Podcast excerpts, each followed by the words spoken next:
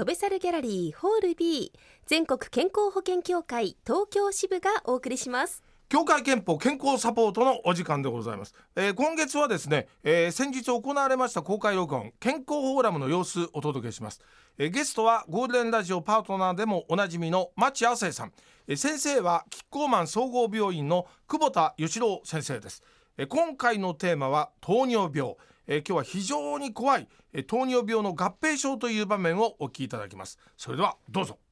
協会憲法。あと糖尿病、はい、合併症も怖いということなんですけど先生あのどういう病気の原因になっちゃうんですかこれ？糖尿病はですね、うん、この合併症三大合併症と言いまして三大合併症。糖尿病神経障害、うん、それから糖尿病の網膜症、はい、それから糖尿病の腎症この3つのですね、うん、全部血管細い毛細血管がやられるんですね。で、ね、糖尿病の治療の目的は、うん、こういう合併症を起こさないと、はあはあ、これがね治療の最終的な目標、うん、目的になります、はあ、まずその先生最初におっしゃった糖尿病性神経障害っていうのはどういうこれ症状が出る病気これはですね、うん、あの合併症の中では最も早く出てくるんですけども、うん、えー、末梢神経障害すなわちで特に足が多いんですけど、足の両脇の先の方がですね、しびれてきたり感覚がつま先ってことですか？あのグラブストッキングって言うんですけどね、はい、えー、要するに最初は足の方がいいんですけど、はい、末梢がストッキング型にですね、はい、あの足のしかも両方に、末梢の末梢の方からしびれたり、感覚が鈍くなったりしてね、えー、それからだんだんあの手もですね、え手も、えー、手の方にもきますね。怖いですね。だからあのグラブストッキング、グラブってのは手ですよね、はいはい、ストッキング。そういう、えー、手足の末梢の方の神経が神経障害が出てくると。でしび、えー、れたりね、今も言いましたように、はい、あとはその感覚が鈍ってるもんだから、うん、えー、例えばですねやけどとかあの、うん、怪我してもですね、うん、なかなかその気が付かないんですね。怖いね、えー、でそうなりますとどんどんひどくなってきますしね。あるいはあの自律神経もやられましてね、えー、胃腸がおかしかったり発汗異常とか立ちくらみとかですね、まあ、こういうような筋肉の筋力の低下、こういうのも含めてですね、うん、えー、自律神経の障害も出てきます。あ怖いですね。さあそしてその糖尿病性網膜症っていうのはどういう症状これはですね、はい、あの目のですね毛細血管がやられるんですね、うん、えー、視力が弱ってくなったり、うん、白内障になったり、はい、一番困るのはですね、失明なんですね。そこまで。あの生まれてからではなくて、はい、後天的な理由で失明になる一番多い原因はね糖尿病なんですね。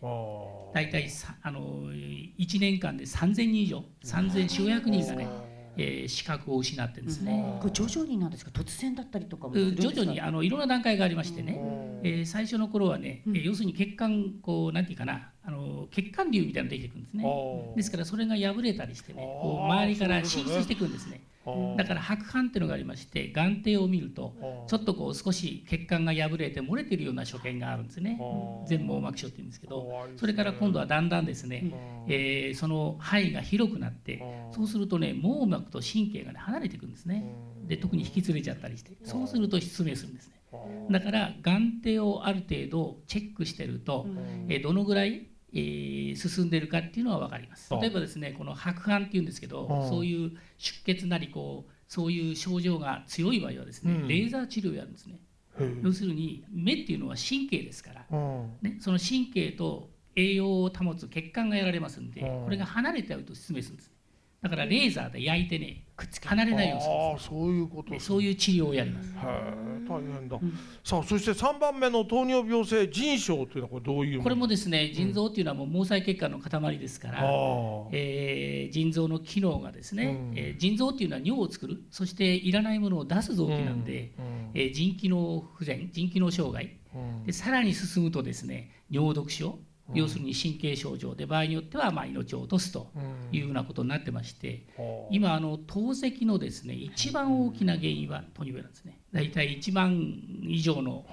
多くの方がですね糖尿病の、えー、要するにその失明あるいはその、えー、透析こうなってやっとですね皆さんあ糖尿病まずかったっていうふうにね気が付くっていうかな後悔するんですね。なるほどね。身近に透析通ってる人がいるので分かるんですけど本当に必ず行かないといけないですし週の何日か大変なことですよ。ね。まあそうだね。うち親父がもう完全にそうでしたからだから亡くなるまでやっぱりね透析があるから生きてられてるようなもんでね自分ではもうできない完全にわけです縛られますからね。そうです週にね3回4回ね、まあ辛いって言ってます透析やらないといけないねですからあれはね。そうなる前にはい。本当に気づきたいですようね。ん。さてではこう次の質問はですね、テレミさんともしまちさんも当てはまったら手を挙げていただきたいんですけれども、皆さんにももちろん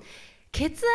が高いと言われたことがある方もしくは血圧が高いとご自分で自覚されている方、どのくらいいらっしゃいますでしょうか、私大丈夫です。テレミさんピンと手を挙がりました、あ、えー、テレミさんがピンと手を挙げて会場の皆さんは、えー、そうですね20名弱ぐらいでしょうか手が上がりましたありがとうございます多めですね。多めですね血圧高めですねでも高々に吉田照美さんも。うん、そうです。僕はもう背の高さと血圧が高い有名な喋り手として、もう名前を轟かせてるんですけど。先生血圧が高いっていうのはどういうふうにうん関係して血圧もですね血管が障害されるんですね、うんで糖尿病も血管がやられますので。えー糖尿病と高血圧うん。血圧が高いとですねダブルでですね、うん。えー血管の障害がうん。より多く進んできましてね。したがって、えー動脈硬化がどんどん進むと、うん。ということはその先にはですね、えー脳卒中、ね。まあ、脳梗塞脳出血あるいは心筋梗塞と、うん。おそういうういわゆる、えー循環器障害がね、うん。えー待ってるわけですうね。ん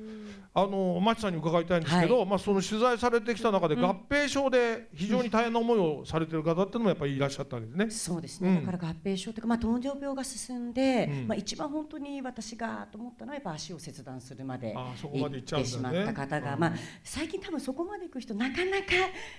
いないとは思うんですけど、であーそうもでもやっぱりあのもう切断するまで行ってしまったら、元の状態には戻らない戻れないからなですよね。であのさっき人工透析の話もありましたけども、うん。やっぱり週に何回かしてると、普通の生活がやっぱりあの健康な時の生活が送れなくなるんですよね。だからやっぱりひどくなる前に、あの多少コントロールというか、うん。自分で調整する生活とやっぱり糖尿病になって合併症になってしまって、まあ、目失明しちゃったりするとあの本当の意味で制限のある生活になっちゃうんで、やっぱりコントロール自分で制限するのと病気になって制限される生活って同じ制限でも全然違うと思うんですよね。だからなる前にやっぱり気をつけてほしいというか、うん、あこの人た特ちに糖尿病の方で血圧高いと、うん。えーまあ、要するに腎症があるとですね、はいよりえー進みやすいんですね。だから糖尿病性腎症の方はうん。やっぱり血圧、かなり下げる努力をしないと、